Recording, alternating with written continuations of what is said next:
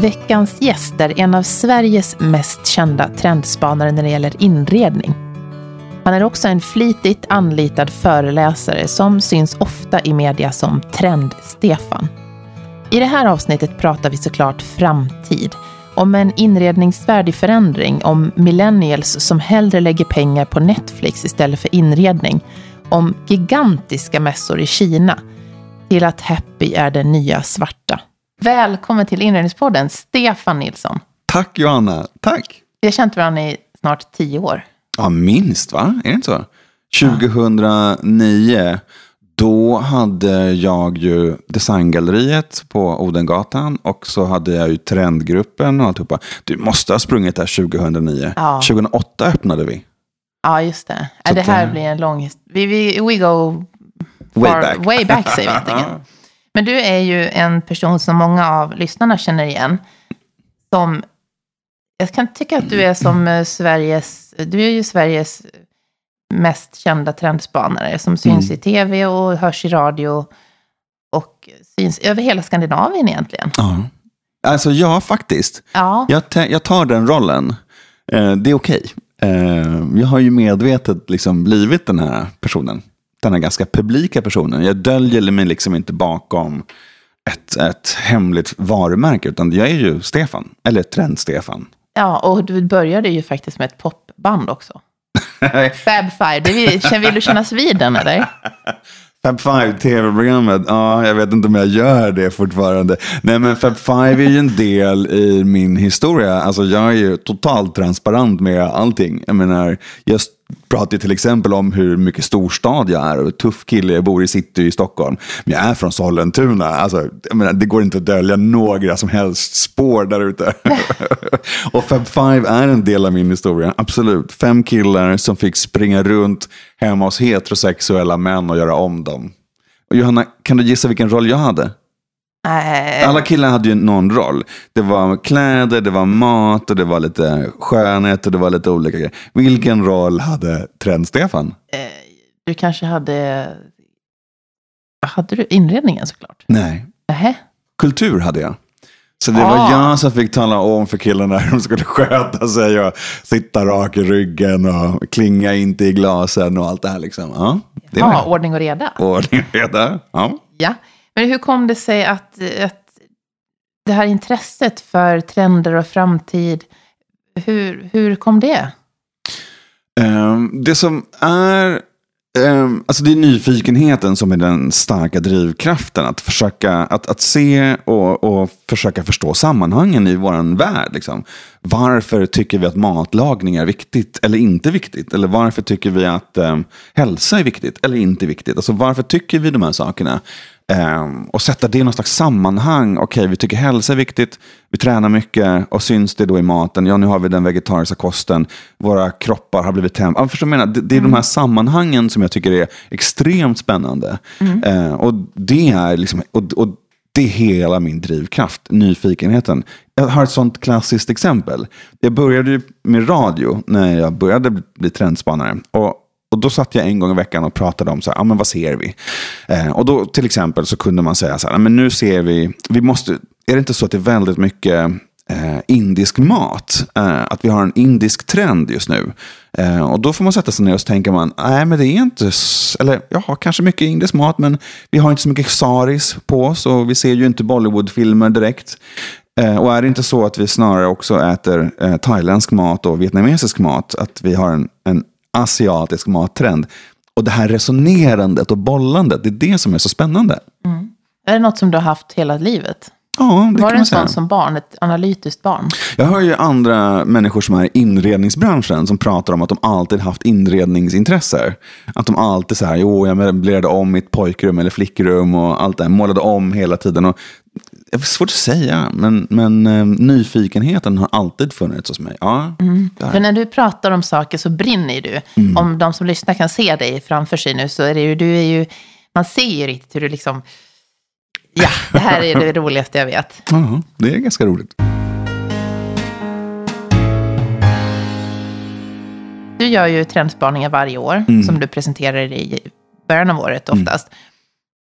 Sen när året är slut, gör du en uppföljning och känner att Hur var min fingertoppskänsla för förra året? Mm. Nej, det är ingen formell. Nej. Jag kommer göra min... Idag är det fredag. Jag kommer göra min sista... Vi är i november nu fortfarande och det är slutet på året. Jag kommer göra min sista föreläsning nästa fredag. Men då finns det ju liksom väldigt tydliga nedslag som man verkligen kan se som finns där ute. Jag menar till exempel hållbarhetsfrågan som bara har exploderat. Mm.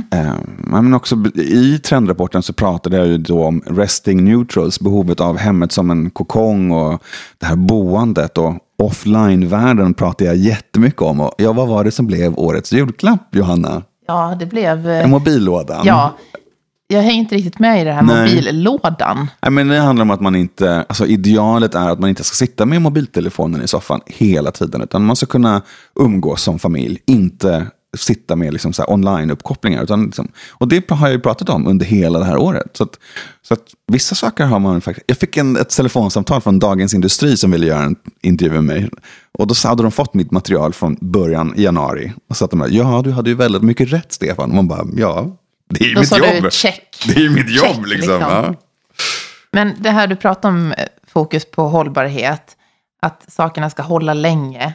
Mm. Att vi inte då därmed behöver konsumera lika mycket. Men innebär det att vi kommer att vara mindre intresserade av trender framöver, tror du? Jag kan säga att mitt jobb har förändrats, absolut. Absolut, jättemycket. Förr om åren, jag vet inte exakt när det här hände radikalt, men det kanske är 4-5 år sedan så börjar vi långsamt alltså, dra oss ifrån att prata om så här, årets färg.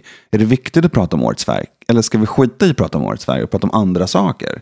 Så långsamt men säkert har liksom, de andra ämnena tagit över från liksom, färgform. Vilket är årets mönster? Alltså sådana saker är inte lika viktigt utan det är andra saker. Så det är jättestort. Ja, det som jag tyckte var kul, jag fick ju en liten sneak peek på din kommande trendspaningen för 2020. Och då sa du att nej men millennials, de har helt andra värderingar än vi. Mm. Och de kommer att lägga pengarna på Netflix istället för att lägga dem på inredning. Ja.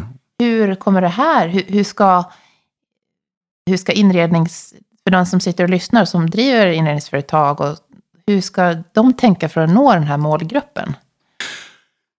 Och jag vet inte hur jag ska säga det här. Jag har ju testat mitt material nu 2 tillfällen inför 2020 och jag känner att jag får den här kraftiga rynkan mellan ögonbrynen. Och de som lyssnar vet ju inte att det här är ju material som inte, det är inte ute. Nej, exakt. Nej, men inredningsbranschen är extremt utsatt just nu därför att vi har andra intressen. Extremt utsatt. Och det är inte mitt fel. Nej, men vi ser ju, och det går ju att prata om just då den yngre generationen, millennials till exempel. Alltså, vi ser ju att de bor hemma fortfarande, de har inte egna hem. När jag var 20 år, det första jag gjorde när jag var 20 år, det var att skaffa ett andrahandskontrakt och lämna Sollentuna och försöka liksom så här, skapa mitt eget hem, mitt eget liv. Idag gör inte millennials det, man bor hemma. Det är jättevanligt, alltså, det finns statistik på att man lämnar hemmet senare hela tiden. Man kan bo hemma tills man är 35 år. Och då man pratar om bostadsbristen. Men det är också det här med att man är inte intresserad. Man är intresserad av andra saker. Det är som Italien som har mambos. Exakt. Nej, men så här, är man 35 år och bor i sitt flickrum eller pojkrum. Alltså förlåt, men då är inte inredningen jätteviktig i deras liv. Då är det andra saker, till exempel Netflix. Jag tror att vi kommer se... Jag tror... Och det är ju det här som är så jobbigt att säga. Men jag tror att... Jag har ju pratat om att många branscher har förändrats. Vi har pratat om att musikindustrin har förändrats. Vi köper inte skivor. Vi lyssnar ju på Spotify istället. Eller vi går inte på bio utan vi kollar ju på Netflix. Men du vet, alla industrier förändras. Och nästa industri som kommer att förändras är inredningsindustrin. Och jag säger ju då när jag står och har mina testövningar. Och det kommer jag göra i januari. Jag spänner ögonen i folk. Men den som inte fattar det. Den kommer inte vara med på banan. Vi kommer sluta köpa ljusstakar. Så är det. Vi kommer sluta köpa ljusstakar. Vi kommer andra saker som vi vill göra istället. Och de sakerna är ju såklart då att träffas, att vara ute, att kanske gå på konstklubbar, att gå på, se på en utställning eller dricka vin eller alkoholfritt vin. Eller, men vi kommer liksom träffas, men vi kommer inte prata ljusstakar. Mm. Det kommer vi inte prata om. Intressant. Och då innebär det att vi kommer att, det som vi redan ser nu med andrahandsmarknaden och vintage och ja, det cirkulära ökar allt mer i så fall då. Ja, vi kommer behålla saker och ting. Det är inte lika viktigt att tapetsera om varje år. Förlåt, men vem tapetserar om varje år? Men vi kanske pratar om det som att vi gör det varje år. Men jag gör verkligen samma tapet i 12 år.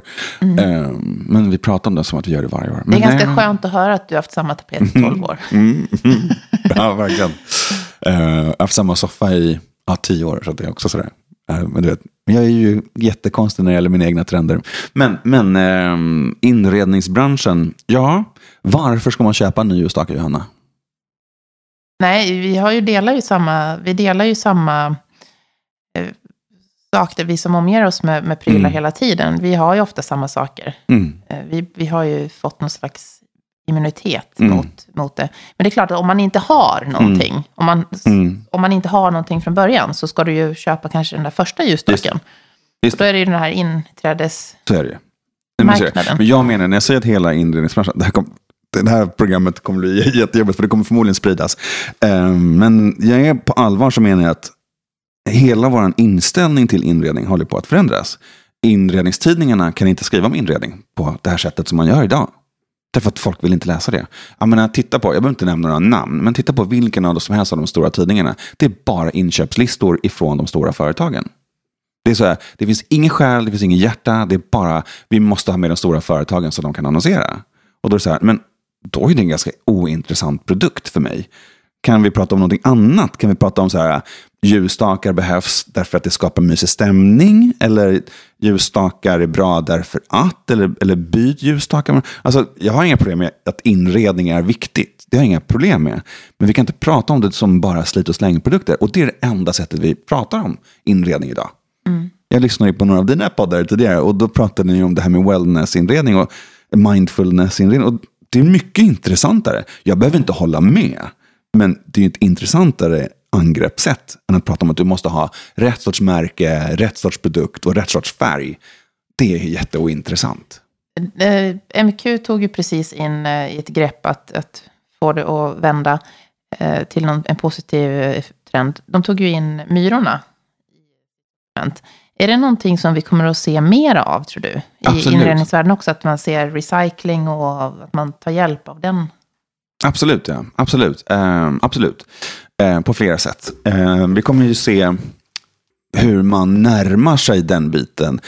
Och där gör ju också det stora tvåbokstavsklädesföretaget. Gör ju också det på sitt, och de har gjort det tidigare. De gjorde det för 10-15 år sedan, så hade man butiker på Götgatan i Stockholm där man sålde second hand. Vi pratade H&M, för er som inte förstod det. Men de gjorde det, men så har man lagt ner det för det gick inte bra. Men nu tar man tillbaka det, nu ska man då kunna ha både uthyrning och second hand. Man har haft det tidigare, men det kommer vi se mer om. Men jag tror att de missar målet lite grann. För det handlar inte om konsumtion. Det handlar om mötet, det handlar om att träffas, det handlar om att lära sig, det handlar om att bli förälskad. Det handlar om helt andra saker än att gå in i en butik och köpa en ljusstake.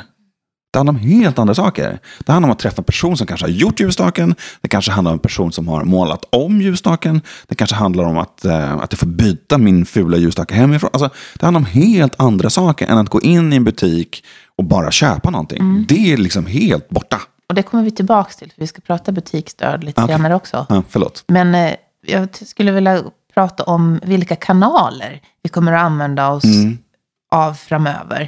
Var kommer vi att,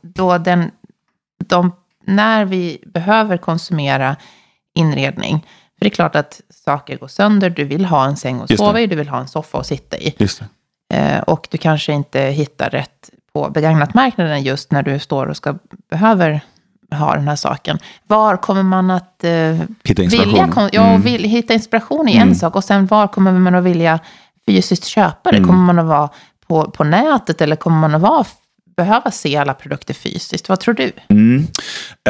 När det gäller informationsspridning så ser vi ju hur det går absolut till det digitala. Sen vad kanalen heter. Heter den Facebook eller heter den TikTok? Heter TikTok? Ja. Jag har ingen aning. Ja, det... Dina barn har väl TikTok, ja, eller? Ja, det kanske är en kanal som kommer. Men jag menar bara det digitala. Det är absolut. Vi har också pratat om att både du och jag har morgontidningen. Alltså vi är dinosaurier. Mm. Vem har morgontidning? Jag menar någon som är skitgammal. Det är ju jag också. Så att det... Ja, jag nej, men så att det kommer ju ske där. Vi kommer också kunna se hur vi... Jag tror vi kommer se utvecklas mer är... Det som jag vill kalla för liksom någon slags ambassadörer. Det är ju ett annat ord för influencer, absolut. Men influencers form som den finns idag kommer inte funka på sikt. Därför att vi vet att allting är köpt. Spelar ingen roll vilken söt flicka den är. Men håller hon ett shampoo i handen så känner jag att men, det är betalat för. Däremot om någon annan jag har respekt för håller ett shampoo och säger så här, det här är så sjukt bra shampoo. Det doftar jättegott, eller jätteren. Och då kan jag hitta inspiration där. Men det innebär att det är inte betalt. Och då ställer alla frågan, hur ska hon överleva? Ja, jag vet. Jag fattar att det är en utmaning. Men alternativet är att lita på någon som står där med ett shampoo som är betalt för. Det är ju inte intressant. Så det digitala och det som jag vill kalla för någon slags ambassadörer. De kommer hjälpa oss att välja. Och det är de som kommer göra att vi kommer kunna välja hållbart. Och det handlar om att vi behöver liksom, för det är också en extremt komplex fråga. Hur ska jag välja ett hållbart shampoo?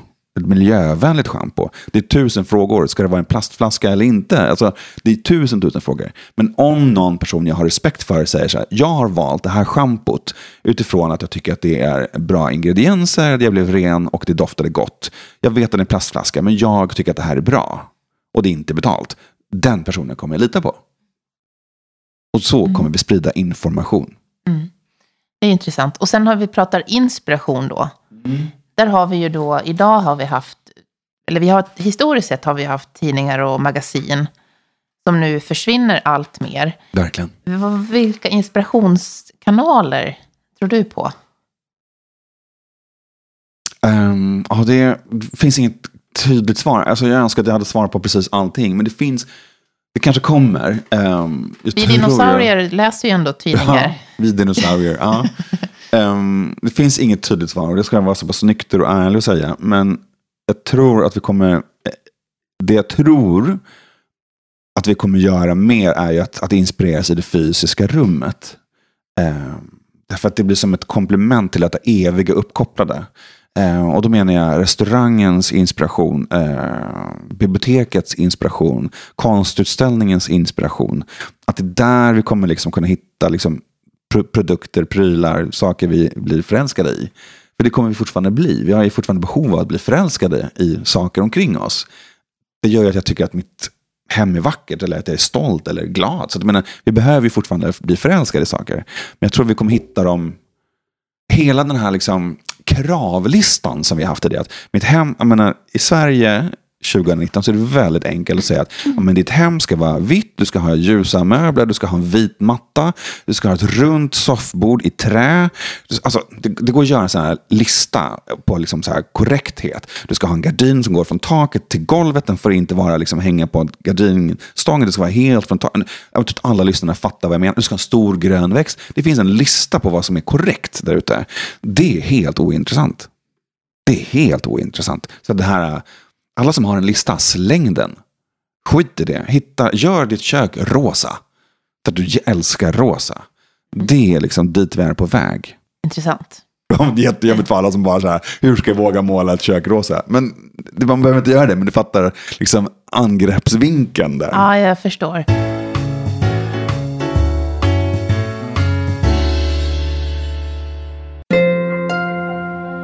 Tack för att just du lyssnar på Inredningspodden med mig, Johanna Hullander.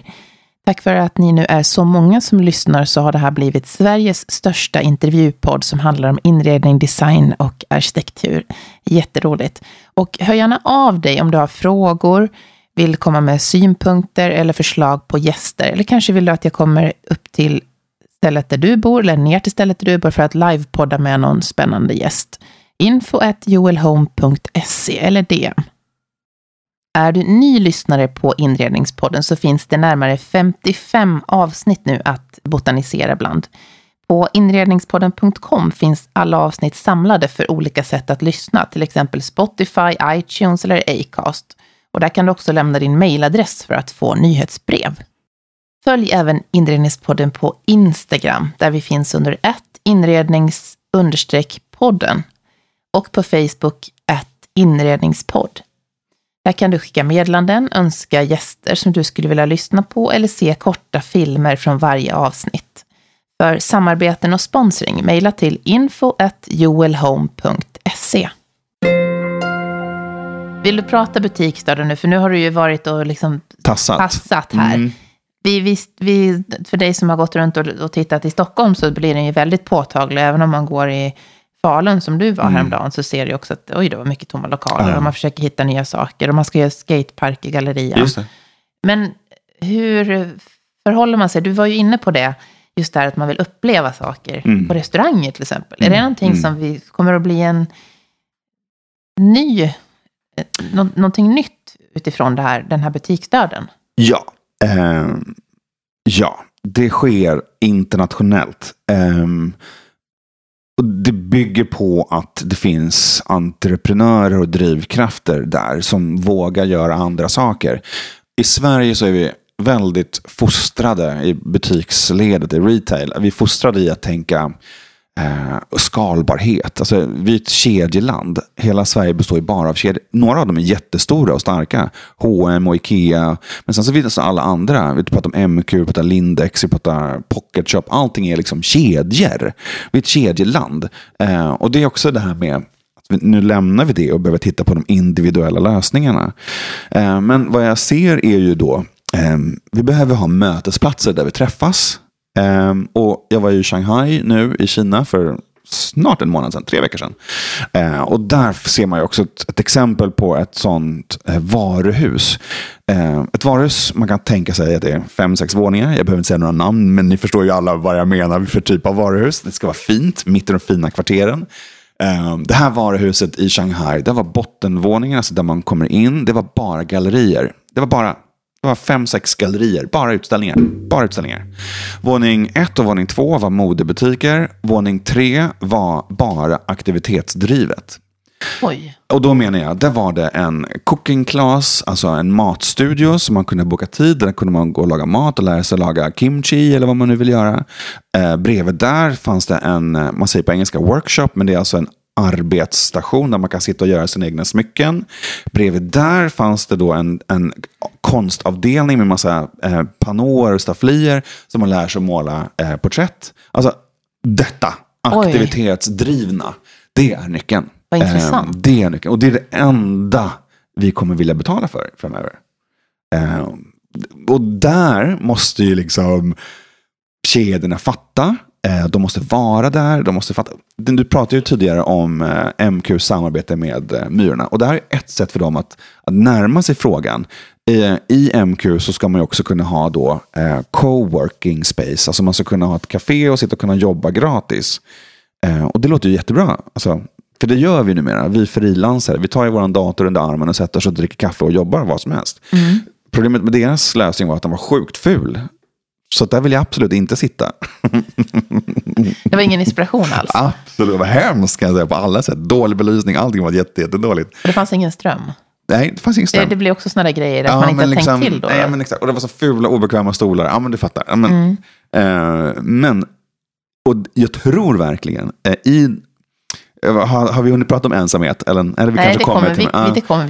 Men i vårt moderna liv som vi går in i så behöver vi träffas. Jag kan säga, jag pratar hela tiden, förlåt. Men det är det som är meningen. Ja, men jag har reflekterat över en sak den här veckan. Idag är det fredag. Igår jobbade jag och var i Kungsbacka hela dagen. Men annars så, varje dag den här veckan så har jag inte varit i min soffa på kvällen.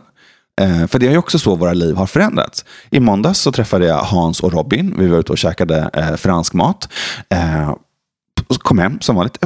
Och på tisdagen så träffade några andra kompisar. Då drack vi öl. I onsdag så träffade jag en annan kompis och var ute och testade en ny restaurang. Torsdag, Kungsbacka. Idag är det fredag. Idag kommer jag också gå ut. Alltså, vårt sätt att vara går åt det här hållet. Vi behöver inte sitta i soffan längre. Utan vi vill träffas och vi vill träffas ute. Vad jag menar med att vi inte sitter i soffan längre är att tvn är ju inte kvar. Vi tittar ju inte på tv längre. Eller det vill säga, vi tittar på tv men när vi själva bestämmer på någon av de här streamingtjänsterna. Så behovet av att vara hemma en måndagkväll finns inte där. Jag kan lika gärna gå på en konstklass eller jag kan göra något annat. Så det är hur våra liv förändras. Och behovet av att träffas har aldrig varit större.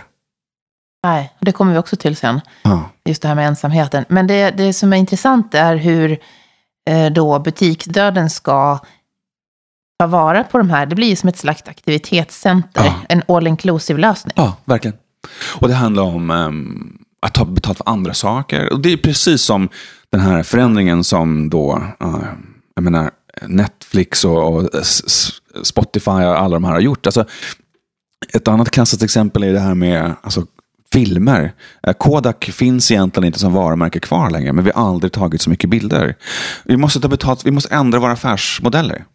Jag pratar också med Electrolux och de är jättestressade över att men ingen kommer vilja köpa kök i framtiden. De har jättejobbigt och då säger jag men ni ska ju in på Servera. Ni ska ju samarbeta med Servera och ha matlagningsklasser där. Då kommer man kanske inte köpa en ugn, men man kommer i alla fall nära Electroluxen varumärke. Så det är där man kanske tar betalt för matlagningsklassen. Så vi måste ändra våra affärsmodeller helt och hållet. Mm. För ingen vill köpa en ljusstake till. Att köpa ljusstaken för ljusstaken skull finns inte, utan vi kanske vill gå på så här stearinljuskväll. Och där finns det ljusstakar man vill köpa. För jag menar, vi måste tänka helt annorlunda. Det är intressant, för doftljusvärlden är ju stor idag.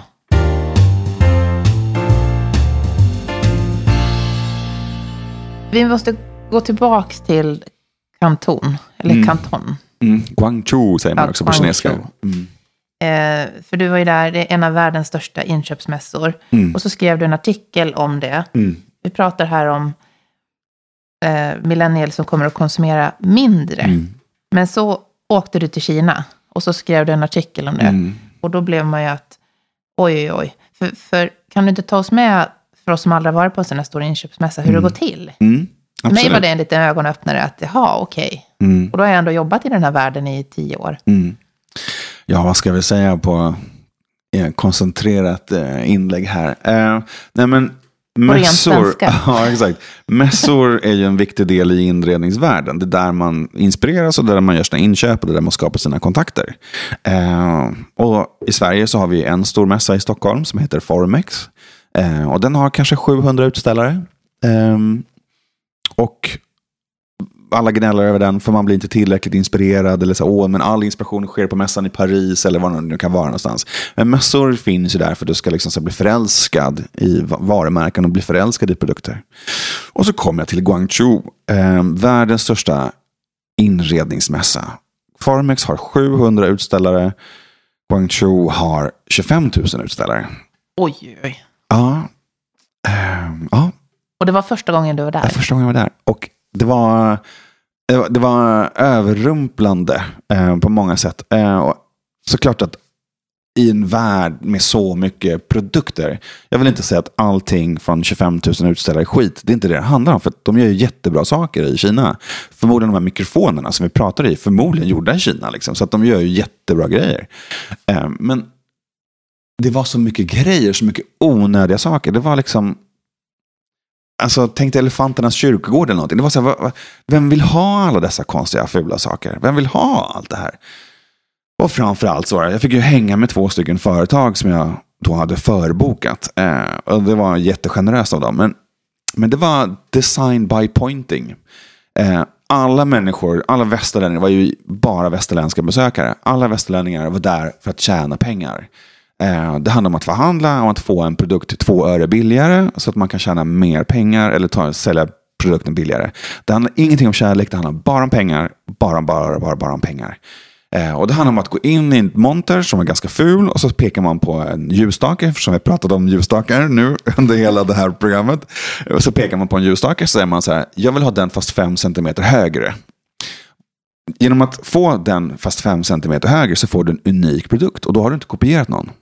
Jaha. Mm. Mm. Så det som var så påtagligt var att detta beteende fanns där. Så det handlar liksom inte om kärlek. Det handlar inte om att lösa problem. Det handlar om att ta fram skit som du kan sälja så billigt som möjligt. Ljusstakar som ingen behöver. Det var det handlade om. Jag fattar att många företag finns där. Därför att det är deras affärsidé. Att sälja billiga produkter som når många. Ja, men det är ganska ointressant idag.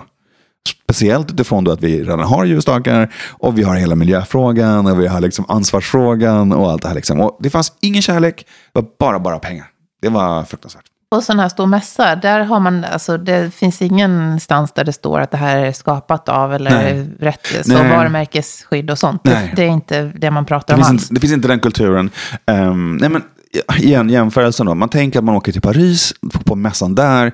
Man går runt i sina fina kläder. Du dricker lite champagne till lunchen och så går du vidare. Tittar på fina saker från fina varumärken. Och så åker hem och blivit lite inspirerad och gjort några fina inköp till din butik i Borlänge. Det här var bara alltså, folk i cargo shorts och fula sandaler och liksom hästsvans. Jag hatar inte hästsvans, det är inte det handlar om. Men jag försöker bygga upp den här bilden av fulhet, dålig luft. För det handlar bara om att kränga. Det handlar om att kränga skit. Det var det handlade om där. 25 000 företag. Alla stora företag. Folk gjorde annonser i sina montrar. Vi jobbar med Ikea, vi jobbar med Target, vi jobbar med Walmart. Alltså de var stolta över att kunna kränga skit till Target, Ikea och Walmart. Mm. Alla, alltså tänk dig ett företag som bara så här, nej men vi borde göra en egen stekpanneserie. Så då åker du till Kina och så går du runt i en monter som bara har stekpannor. Så går du in till en monter och säger så här, hej, jag vill ha en stekpanna för 25 öre med rött handtag. De bara, 25 öre, det är lite för lite. Då går jag till nästa stånd. Hej, jag vill ha en stekpanna för 25 öre med rött handtag. Det är det handlar om. Okej. Det är det handlar om. Men på de här jättestora mässorna, där är då inköpare från hela världen och även då Sverige. Ja. Det var absolut svenska företag där. Mm. Absolut. Mm. Det där man gör sig. Alltså, det som jag skrev i mitt inlägg är ju så här, att med tanke på hur kulturen var där, så skulle man ju kunna väldigt enkelt kunna starta ett eget designvarumärke. Jag för du skrev ju det, att för 50 000 spänn så kan man bli ett hej. Ja, en ganska enkel ekvation. Så med flygbiljetter och hotell och sen så bara handlar man lite grann och så, inklusive frakt, så kan du köra hem skiten liksom. Du skulle kunna, så kan du sälja i och med att sälja billigt eller försöka bygga varumärke som Hej har gjort. Men Hej gör ju alla sina saker i Kina. Mm. De agerar på precis samma sätt.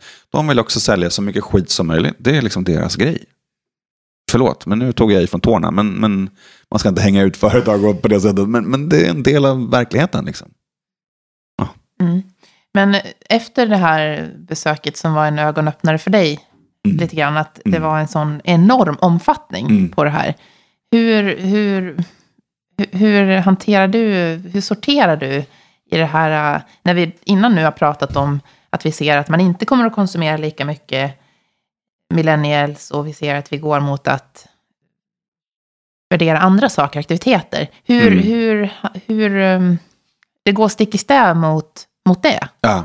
Jag vill ju mena att det enda sättet att kunna hantera den här informationen ifrån Kina är att göra produkter på ett helt annat sätt än det som görs där. Och det är den typen av produkter vi kommer vilja köpa i butiker som tillhandahåller den typen av produkter. Och det är 4 saker som jag vill absolut trycka på. Det är produkter med en historia.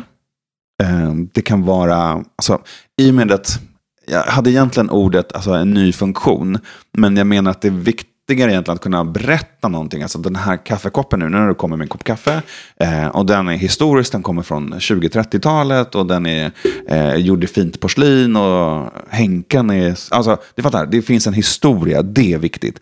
Den kan man fabricera, absolut, men historien är viktig. Punkt 1. Punkt 2, äkthet.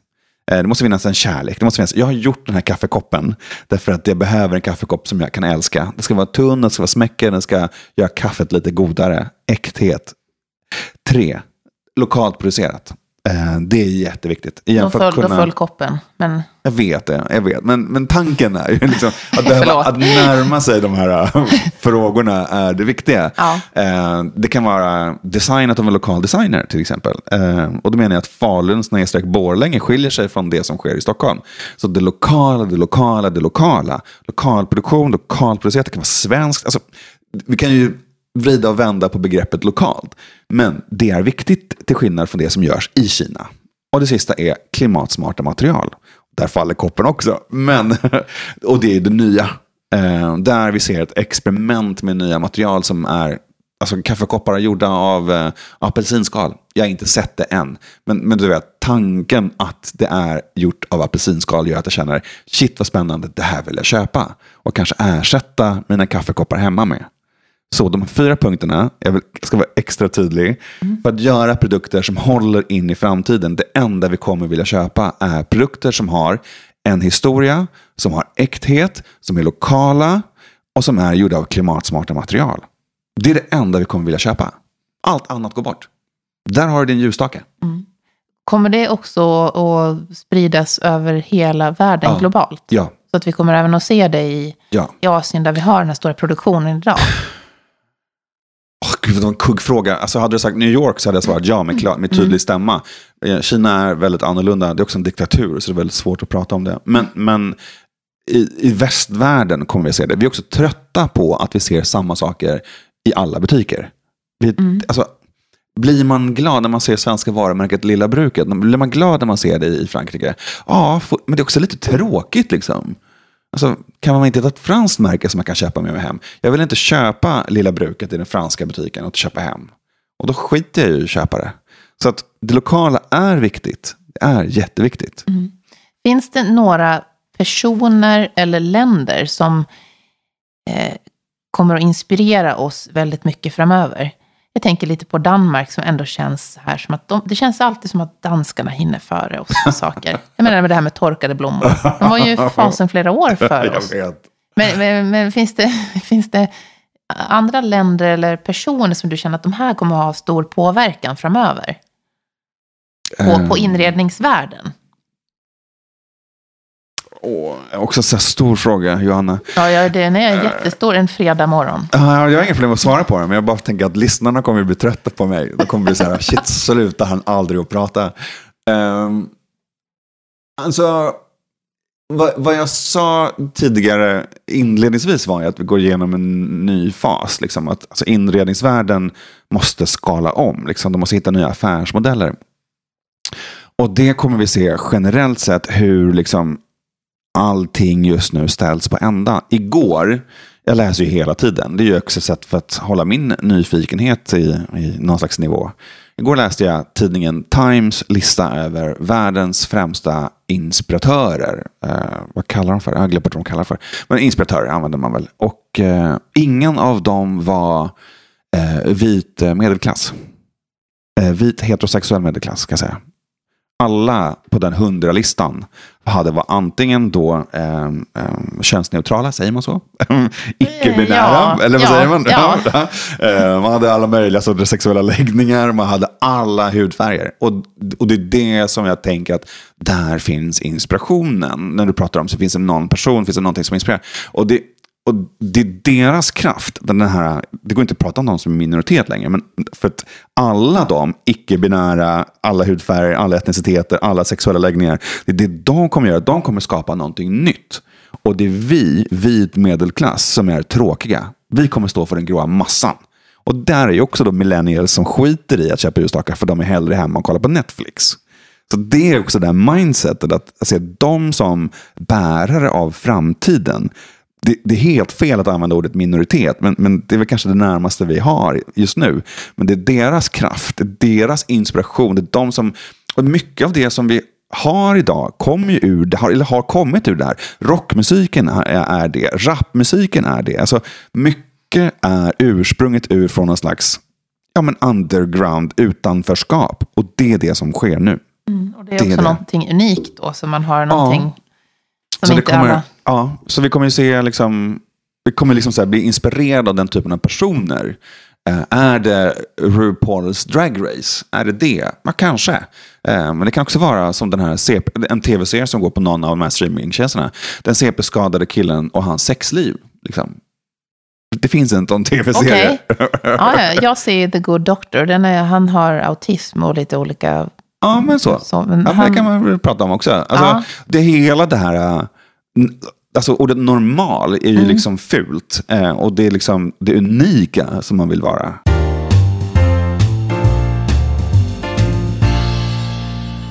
Jag tänkte vi ska titta lite på avslutningsvis här. Är det redan slut? Snart så kommer det ett slut. Jo, men jag tänkte vi ska titta lite på några saker som du kanske kan bjuda på. Mm. Lite sådana här som jag har fått lite sneak peeks på 2020 och du kommer att prata om i januari. För det tycker jag det stack ut några saker. Dels den här biten med ensamhet som du pratade om lite innan. Mm. Hur tar det sig uttryck? Ja, där kan vi luta oss mot statistiken. Det tycker jag är det intressanta. Jag tycker statistik är en jätteintressant företeelse i min trendspanarvärld. Mycket av mina trendspanarkollegor går ju på känsla i magen. Det känns som att det är gult. Det känns som att rosa kommer efter gult. Alltså det känns som. Och jag tycker det är roligt att titta på statistik. Och där finns ju just nu jättemycket prat om ensamhet. Man kan prata om att singelhushållen ökar. Det är såklart i våra storstadsregioner. Men just nu så är... 43% av alla hushåll i USA är singelhushåll. 43%. Det pratar alltså om att snart är det normen att vara singel. Det är normen snart. Och sen kan vi också prata om det här med att arbeta så som du och jag gör. Det här frilanslivet. Gig-ekonomin också exploderar. 2027 så har man räknat ut att majoriteten av alla anställningar är frilansanställningar.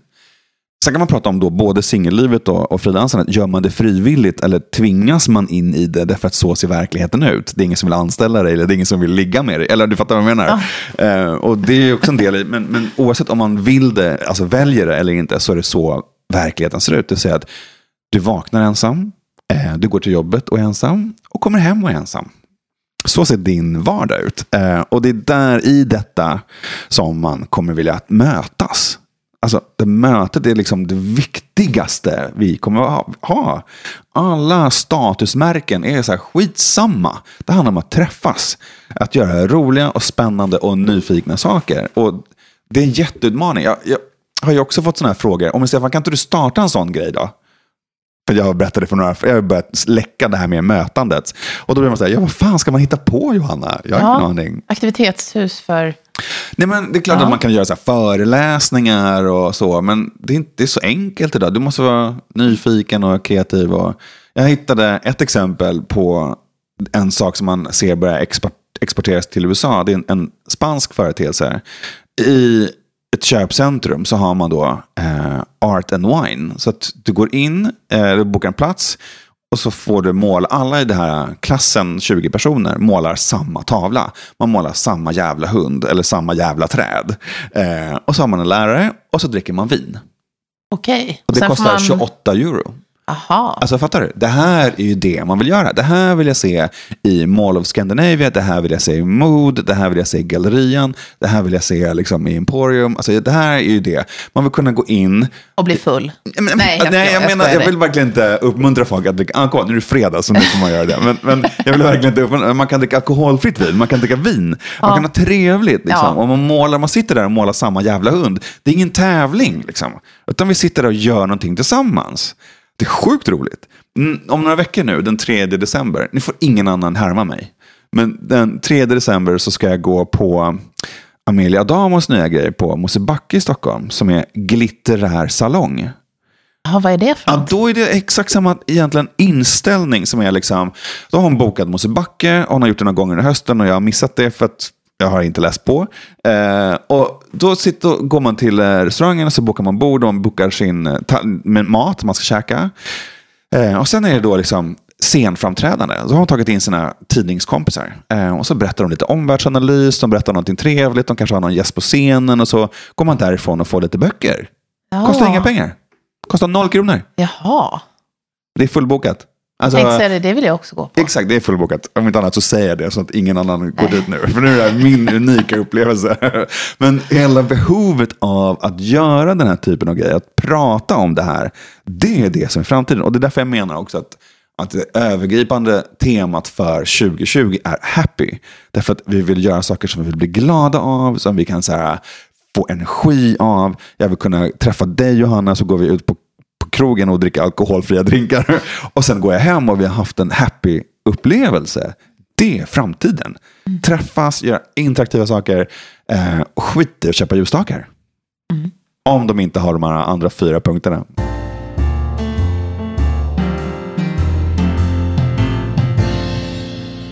Sen har vi ju det som jag tyckte var också roligt att höra. Plantfluencers. Plantfluencers. Apropå torkade blommor. Ja, men jag har ju fortfarande i min trendrapport så har jag en massa estetiska resonemang också. Vi kommer att se 70-tal, vi kommer att se orange, vi kommer att se skarpare blåa toner tillsammans med skarpare gröna toner. Ja, men jag har ju såklart också en färg- och formbit också. Men den tog jag bort. Jag förstår det. Ja. Och det är också det som händer nu. Alltså folk är mer intresserade av att prata om det som jag kallar för förvagnen, eller det som jag pratade om innan. Och sektionen som handlar om färgform blir mindre och mindre, därför att vi vill prata om de andra sakerna. Ja, anyway. Men glömde bort vad jag var, Johanna. Ja, vi pratade ju om grönt och torka. Just det. Plantfluencers var det. Och en av de sakerna som vi kommer intressera oss för såklart är ju växter. Vi köper inte ljusstakar utan vi köper saker som vi förbrukar. Så dina doftljus till exempel är ju intressanta för dem. Förbrukar vi ju så de tar ju slut. Och växterna dör. Ja, och då blir det torkade blommor. Exakt. Nej, men, och då så blir det också... För vi vill ju ha liksom vissa skrytsaker att kunna berätta för varandra. Kolla, jag har lyckats få ett palettblad av Johanna som jag har fått att överleva. Och nu blommar, kolla vad fint det är. Och så lägger jag ut det på Instagram. Och då finns det ju då liksom såklart, man kan fota sina växter. Så istället för att fota maten, food porn är så 2018. Och istället så är det plant porn. Man fotar sina växter. Och så finns det då också en speciellt segment där. Alltså fotar man sina växter tillräckligt mycket så kan man bli plantfluencer istället för influencer. Och är man en cool kille eller cool tjej så kan man då liksom lägga ut då liksom vissa sorters växter som man har drivit upp som sticklingar. Och så får man jättemycket applåder och mycket likes. För att det är det vi gillar. Vi gillar inte varumärken längre. Vi gillar hellre de andra sakerna med äkthet och värde och hållbarhet. Det är de sakerna som vi gillar. Vi trycker inte likes på varumärkesväskan längre. Det är också en jättestark förändring. Men plantfluencers, det tycker jag var jättekul. Det tar jag med mig inte för nästa år. Bra. I den här podden får man ju önska en gäst som man vill lyssna på i ett kommande avsnitt. Det har varit de som har nämnt döda personer. Det blir en utmaning. Men man kan ju prata om dem. Men är det någon person som du tycker att den här skulle ju vara intressant att höra mer om? Alltså jag tänker ju att jag skulle vilja höra någon som står för det här utanförskapet. Det tänker jag. De här människorna i tidningen Time, de är ju alla icke-svenskar. Det är ingen, alltså Greta är inte med. Det är för att hon är vit medelklass. Men så att någon där... skulle jag vilja ha. Ja, men han med CP-skadan och hans sexliv liksom. Alltså vilken utmaning. Det skulle jag vilja höra. En utmaning för mig också att få med honom i podden. Men det kan gå. Det kan man kanske önska. Eller hur? Ja, så var absolut, det. Absolut. Om de andra önskar döda personer så vill jag ha en CP-skadad kille som pratar om sitt sexliv. Det vill jag ha. Ja. Men det, jag tar med det på listan. Ja. Om man vill komma i kontakt med dig, hur gör man då? Ja, men det är väldigt enkelt. Jag heter ju Trendstefan. Så att det är bara att gå in i Google så hittar man Trendstefan. Alltså, jag finns på Instagram som Trendstefan och jag finns på blogg som Trendstefan och allting är Trendstefan. Jag finns på YouTube som Trendstefan också. Snart som docka också. Nej. Nej, verkligen. Nej. Men som ljusstake. Kanske som ljusstake. Vem vet. Kanske. Ja. Tusen tack, Stefan. Tack snälla, Johanna.